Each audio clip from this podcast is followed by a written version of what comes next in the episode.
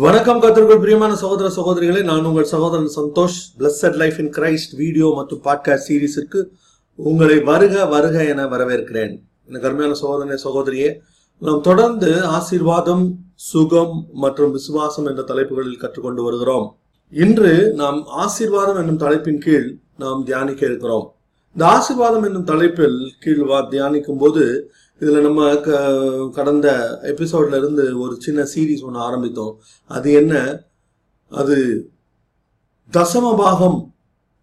அதனுடைய ஆசீர்வாதங்கள் என்பதை குறித்து நாம் தியானிக்க ஆரம்பித்தோம். அதுல முதலாவது தசம பாகத்தை குறித்து இருக்கிறதான மிகப்பெரிய கேள்விகள் என்ன என்பதை குறித்து நாம் பார்த்தோம். இப்போ இன்னைக்கு கத்திற்கு சித்தமானால் இதில் உள்ள ஒரு முக்கியமான ஒரு ஆசீர்வாதத்தை நான் இன்று உங்களுக்கு உங்களோடு கூட பகிர்ந்து கொள்ள விரும்புகிறேன். எனக்கு அருமையான சகோதரனே சகோதரியே நாம் முதலாவது ஆண்டோருடைய வார்த்தையை நாம் வாசிப்போம். அதற்கு பின்பு நம்முடைய தியானத்தை ஆரம்பிப்போம். ஆதியாகமும் ஏழாவது அதிகாரம். ஆதியாகமும் ஏழாவது அதிகாரம். பதினேழாவது வசனத்திலிருந்து நான் வாசிக்கிறேன். ஜலப்பிரளயம் நாற்பது நாள் பூமியின் மேல் உண்டான போது ஜலம் பெருகி பேழையை கிளம்ப பண்ணிற்று. அது பூமிக்கு மேல் மிதந்தது. இரண்டாவது பதினெட்டு ஜலம் பெருவெள்ளமாகி பூமியின் மேல் மிகவும் பெருகிற்று. பேழையானது ஜலத்தின் மேல் மிதந்து கொண்டிருந்தது. ஜலம் ப- பூமியின் மேல் மிகவும் அதிகமாய் பெருகினதனால் வானத்தின் கீழ் எங்கும் உள்ள உயர்ந்த மலைகள் எல்லாம் மூடப்பட்டன. இருபதாவது வசனம் மூடப்பட்ட மலைகளுக்கு மேலாய் பதினைந்து முழ உயரத்திற்கு ஜலம் பெருகிற்று. மலா மல்கியாவின் புஸ்தகம் மூன்றாவது அதிகாரம் பத்தாவது வசனம். என் ஆலயத்தில் ஆகாரம் உண்டாயிருக்கும்படிக்கு தசமபாகங்களை எல்லாம் பண்டசாலையில கொண்டு வாருங்கள். அப்பொழுது நான் வானத்தின் பலகணிகளை திறந்து இடம் கொள்ளாமற் போக மட்டும் உங்கள் மேல் ஆசீர்வாதத்தை வருஷிக்க மாட்டேனோ என்று அதனால் என்னை சோதித்து பாருங்கள் என்று சேனைகளின் கத்தர் சொல்கிறார். எனக்கு அருமையான சகோதரனே சகோதரிய தசம பாகத்தை குறித்து படிக்க வேண்டும் என்று யோசித்து தான் நம்ம ஆரம்பிச்சோம். ஆனா இப்போ வந்து நோவா காலத்துல நடந்த ஒரு சம்பவத்தெல்லாம் வாசிச்சோம். அது நோவாவுடைய காலத்துல என்ன நடந்தது? அவன் ஆண்டவருடைய வார்த்தையின்படி அவன் பேழையை கட்டினான். அந்த ஆண்- ஆண்டவரே அந்த சரியான நேரத்துல அதை மூடச் செய்தார். மூடின உடனே மழை பெஞ்சது. அந்த படகு மெது மெதுவா எழும்பி ஜலத்தின் மேல் மிதக்க ஆரம்பித்தது. அது மலைகளையும் தாண்டி மிதக்க ஆரம்பித்தது. கடைசியில் இருபதாவது வருஷம் நினைக்கிறேன். அதில் வந்து பூமியில் உள்ள மலைகளுக்கு மேலே பதினைந்து முழ உயரத்தில் இருந்துச்சாம். உள்ளதுலேயே அந்த டாப் மோஸ்ட் மவுண்டன் அதுலேருந்து பதினைந்து முழ உயரம். பதினைந்து முழம்னா கிட்டத்தட்ட இருபத்தி ரெண்டு அடி. இருபத்தி ரெண்டு அடி உயரத்தில் அந்த படகு மிதந்தது. அதுதான் நோவாவுடைய காலத்தில் நடந்தது. இதற்கும் இதற்கும் தசமபாகத்துக்கும் என்ன சம்பந்தம்? இருக்கு. ஒரு பெரிய சம்பந்தம் இருக்கு. அது என்னன்னு கேட்டீங்கன்னா மலர் மல்கியாவின் புஸ்தகத்துல என்ன வாசிக்கிறோம்? நாளையத்தில் ஆகாரம் உண்டாயிருக்கும்படி தசமபாகங்களை எல்லாம் மண்டசாலையில் கொண்டு வாருங்கள். அப்பொழுது நான் வானத்தின் பலகணிகளை திறந்து இடங்கொள்ளாமற் போக மட்டும் உங்கள் மேல் ஆசீர்வதி ஆசீர்வாதத்தை வர்ஷிக்க மாட்டேனோ என்று அதனால என்னை சோதித்து பாருங்கள் என்று சேனைகளின் கத்த சொல்லுகிறார். அது மட்டும் அல்ல இங்க இங்க ஆதி ஆமத்துல ஏழாவது அதிகாரத்துல அங்க என்ன நடந்துதான் பதினோராவது வசனம் நினைக்கிறேன். பதினோராவது வசனத்துல இந்த கருமையான சகோதரனே சகோதரியே தசம்ப பாகத்தை குறித்து மல்கையா சொல்கிறார். அதற்கும் நோவா அவனுடைய காலத்தில் வந்த அந்த பெருவெள்ளத்துக்கும் என்ன சம்பந்தம் இருக்கு? ஒரு சம்பந்தம் இருக்கு. அது என்னது? அதுல மல்கியால என்ன வாசிக்கிறோம்? என் ஆலயத்தில் ஆகாரம் உண்டாயிருக்கும்படி தசமபாகங்களை எல்லாம் பண்டசாலையில் கொண்டு வாருங்கள். அப்பொழுது நான் வானத்தின் பலகணிகளை திறந்து இடம் கொள்ளாமற் போக மட்டும் உங்கள் மேல் ஆசீர்வாதத்தை வர்ஷிக்க மாட்டேனோ என்று அதனால் என்னை சோதித்து பாருங்கள் என்று சொல்கிறார்.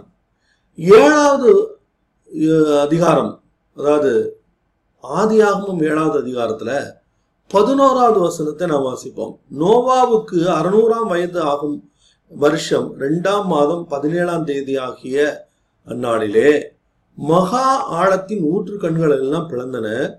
வானத்தின் மதகுகளும் திறவுண்டன. வானத்தின் மதகுகளும் திறவுண்டன. வானத்தின் மதகுகள் வானத்தின் பலகணிகள். இந்த கருமையான சகோதரனே சகோதரிய தமிழ்ல ஆதியாமத்துல வானத்தின் மதகுகள்னு போட்டிருக்கு. மல்கியாவின் புஸ்தகத்துல வானத்தின் பலகணிகள் போட்டிருக்கு.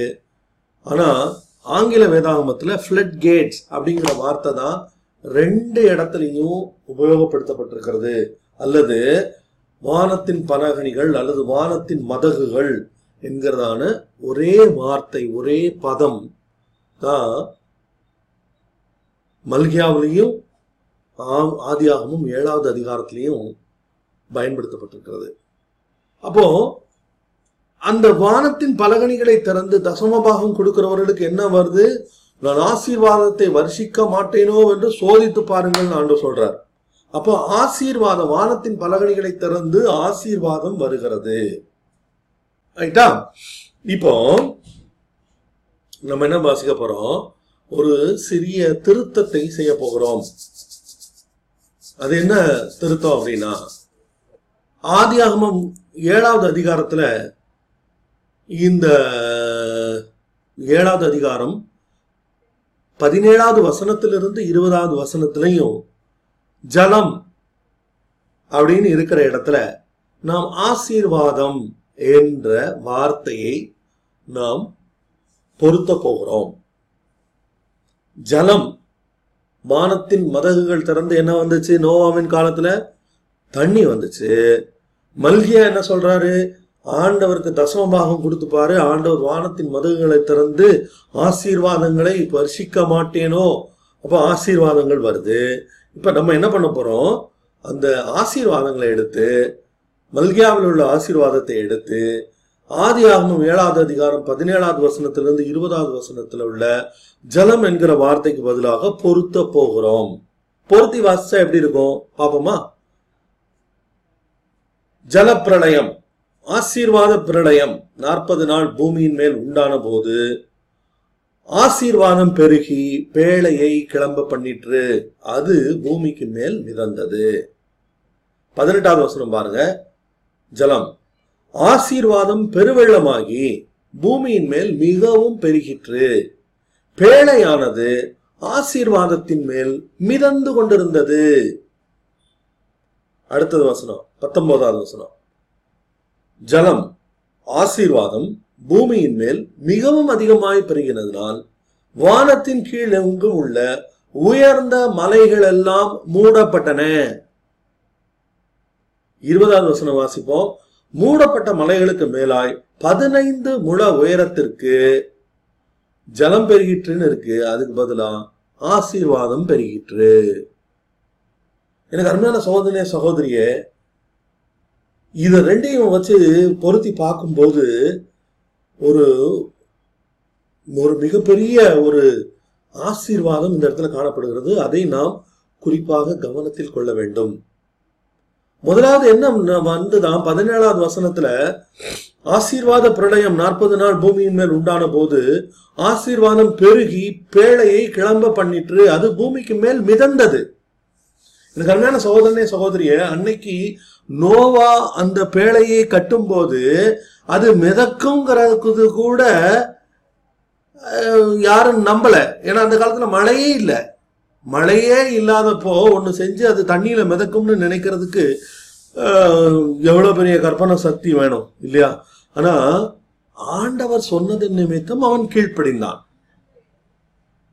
எனக்கு அருமையான சகோதரனே சகோதரியே அவன் அப்படி கீழ்ப்படிந்தது நிமித்தமாக அவனுடைய குடும்பம் பாதுகாக்கப்பட்டது என்பதை விட அது உண்மைதான். அந்த பேழை முதலாவது தண்ணியில மிதந்துச்சு.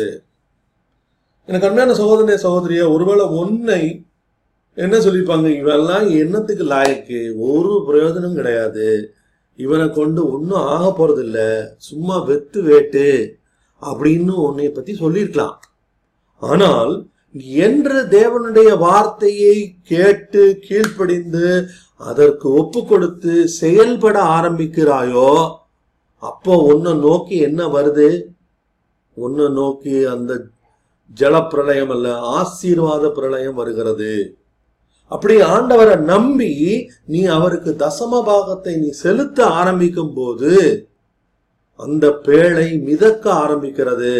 எதுல மிதக்க ஆரம்பிக்கிறது? அதை பார்ப்போம். அடுத்தது பதினெட்டாவது வசனம் பாருங்க. ஆசீர்வாதம் பெருவெள்ளமாகி பூமியின் மேல் மிகவும் பெருகிற்று. பேழையானது ஆசீர்வாதத்தின் மேல் மிதந்து கொண்டிருந்தது. எனக்கு அருமையான சகோதரனே சகோதரியே நீ ஆண்டவருடைய வார்த்தையை கேட்டு தசம பாகம் கொடுக்கிறவனாய் இருந்தால் உன்னுடைய வாழ்க்கை ஆசீர்வாதத்தில் மிதக்கிறதாக இருக்க வேண்டும். உன்னுடைய வாழ்க்கை ஆசீர்வாதம் மித மிதக்கிறதாக இருக்க வேண்டும். அதுதான் ஆண்டவருக்கு பிரியம். அவர் வானத்தின் மதகுகளை திறந்து இடங்கொள்ளாமற் போக மட்டும் உன்னை ஆசீர்வதிக்கிறேன் அப்படின்னு சொன்னா என்ன அர்த்தம்? உன்னுடைய வாழ்க்கை ஆசீர்வாதத்தில் மிதக்கிறதாக இருக்க வேண்டும். அப்படி ஆயிரும் உன்னுடைய வாழ்க்கை. இவெல்லாம் எதுக்காவது உபயோகப்படுவானா? அப்படின்னு பேசின அதே வாயி ஏ அப்பா ஆண்டவர் அவனுக்கு என்ன வாழ்வு பாரு அப்படின்னு சொல்ல வைப்பாரு. எனக்கு அருமையான சகோதரனே சகோதரியே நீ அதுக்கு செய்ய வேண்டியது அவரை விசுவாசித்து அவருக்கு தசம பாகம் உற்சாகமாய் நீ செலுத்த வேண்டியதுதான். அடுத்தது மட்டும் இல்ல அது மட்டும் இல்ல அடுத்த வசனம் வாசிப்போம். பத்தொன்பதாவது வசனம் ஆசீர்வாதம் பூமியின் மேல் மிகவும் அதிகமாய் பெருகினதினால் வானத்தின் கீழெங்கும் உள்ள உயர்ந்த மலைகள் எல்லாம் மூடப்பட்டன. எனக்கு இந்த வசனத்தை வாசித்த உடனே எனக்கு ஆபிரகாமுடைய நினைவு தான் வந்தது. எனக்கு அருமையான சகோதரனே சகோதரியே ஆபிரகாம் ஆண்டவருக்கு தசம பாகம் செலுத்தினான். இன்னைக்கு ஆபிரகாமுடைய சந்ததி அவர்கள் உலகத்தில் உள்ள மக்கள் அனைவரும் அவர்களை திரும்பி பார்க்கக்கூடிய அளவுக்கு இருக்கிறார்கள். உலகத்திலேயே உலகத்திலேயே மிகவும் அதிகமான அளவு நோபல் பரிசு பெற்றவர்கள் யூதர்கள். அமெரிக்காவின் பொருளாதாரத்தை கையில் வைத்துக் கொண்டிருப்பவர்கள் யூதர்கள். அவர் யூதர்களை சுற்றி அவ்வளவு பேரும் எதிரிகள் அவ்வளவு பேரும் இவனை காலி பண்ணணும் இவனை கொல்லணும் அப்படின்னு கங்கணம் கட்டிக்கிட்டு இருக்கக்கூடியவர்கள். ஆனால் அவர்கள் மத்தியில அந்த நாடு செழிப்பாக வளர்ந்து கொண்டே இருக்கிறது. அத்தனை பேருக்கு கண்ணிலேயே விரல விட்டு ஆட்டக்கூடிய அளவுக்கு ஆண்டவர் அவர்களை வைத்திருக்கிறார் என்றால் அதுக்கு என்ன வசனம் அதுக்கு காரணம் என்ன தெரியுமா? ஜலம் ஆசீர்வாதம் பெருவெள்ளமாகி பூமியின் மேல் மிகவும் பெருகிற்று பேழையானது ஆசீர்வாதத்தின் மேல் மிதந்து கொண்டிருந்தது. ஜ- ஆ- ஆசீர்வாதம் பூமியின் மேல் மிகவும் அதிகமாய் பெருகினதினால் வானத்தின் கீழெங்கும் உள்ள உயர்ந்த மலைகள் எல்லாம் மூடப்பட்டன. எனக்கு அருமையான சகோதரனே சகோதரியே ஒரே ஒரு மனுஷன் ஒரே ஒரு மனுஷன் நல்லா கவனிங்க ஒரே ஒரு மனுஷன் ஆண்டவருக்கு கீழ்ப்படிந்தான் அவருக்கு தசம பாகம் செலுத்தினான். அவனுடைய சந்ததி தொடர்ந்து ஆண்டவரை அவருடைய தசம பாகத்தினால் அவரை கனப்படுத்தினது ஆண்டவரை உயர்த்தினது அவரை மகிமைப்படுத்தினது. இன்னைக்கு அந்த சந்ததி இவ்வளவு உயரத்தில் இருக்கிறது. உனக்கும் எனக்கும் ஆண்டவர் நம்மிடத்துல அதை தான் எதிர்பார்க்கிறார். நீ ஆண்டவருக்கு தசமபாகம் செலுத்துவாயா? அது மட்டும் இல்ல இப்ப அடுத்த வசனம் பாருங்க. எல்லா மலைகளும் மூடப்பட்டன. அதுக்கப்புறம் மூடப்பட்ட மலைகளுக்கு மேலாய் பதினைந்து முழ உயரத்திற்கு ஜலம் பெருகிட்டுன்னு இருக்கு. நம்ம என்ன வாசிப்போம்? ஆசீர்வாதம் பெருகிற்று. எனக்கு அருமையான சகோதரனே சகோதரியே மூடப்பட்ட எல்லா மலைகள் தண்ணி வந்து வந்து நிரம்பி நிரம்பி உலகத்தில் உள்ள எல்லா மலைகளும் மூடப்பட்டாச்சு. மூடப்பட்டு இப்போ அதுக்கு அந்த மூடப்பட்ட மிக உயரமான மலைக்கு மேலாக பதினைந்து அளவு பதினைந்து முழ உயரத்திற்கு அங்கு தண்ணி இருந்துச்சு. அதுக்கு மேல இந்த பேழை இருந்தது. எனக்கு அருமையான சகோதரிய சகோதரிய உன்னுடைய பிரச்சனை மலை எவ்வளவு பெரிதாக இருந்தாலும் எவ்வளவு பெரிய பிரச்சனையாக இருந்தாலும் ஆண்டவருடைய வார்த்தை என்ன சொல்லுது தெரியுமா? நீ ஆண்டவருக்கு உன்னுடைய பொருத்தனைகளை செலுத்துவாயானால் நீ தசம பாகத்தை கொடுத்தேன்னா ஆண்டவருக்கு ஆண்டவரை கனம் பண்ணேன்னா இது அருமையான சகோதரி சகோதரிய நல்லா ஞாபகம் வச்சுக்கோங்க. திரும்ப திரும்ப திரும்ப திரும்ப சொல்றேன். இது வந்து ஒரு ரூபாயை போட்டு பத்து ரூபாய் எடுக்கிற வியாபாரம் இல்லை. இங்கு நாம் தேவனை குறித்து பேசிக்கொண்டிருக்கிறோம் நம்முடைய வாழ்க்கையை குறித்து பேசிக்கொண்டிருக்கிறோம் ஆண்டவருடைய வார்த்தையை குறித்து பேசிக் கொண்டிருக்கிறோம். ஆண்டவருடைய வார்த்தைக்கு கீழ்ப்படிந்து தசமபாகம் கொடுத்த அந்த ஆபிரகாமுடைய வாழ்க்கை அப்படி ஆசிர்வதிக்கப்பட்டதானால் நம்முடைய வாழ்க்கையும் ஆசீர்வதிக்கப்படும். கருமையான சகோதரனே சகோதரியே ஆண்டவருடைய வார்த்தையை கேட்டு கீழ்ப்படிந்து தசமபாகம் கொடுத்த ஆபிரகாமுடைய வாழ்க்கையை கத்தர் ஆசீர்வதித்தார். அது- அது உண்மையானால் அவருடைய வார்த்தையை கேட்டு கீழ்ப்படிந்து நீயும் நானும் கொடுக்கிற காணிக்கையின் கத்தர் ஏற்றுக்கொள்வார் ஆசீர்வதிப்பார் நம்மை வானத்தின் பலகணிகளை திறந்து இடங்கொள்ளாமற் போக மட்டும் ஆசிர்வதிப்பது மிக மிக நிச்சயம். என்னோடு கூட தொடர்ந்து இணைந்திருங்கள்.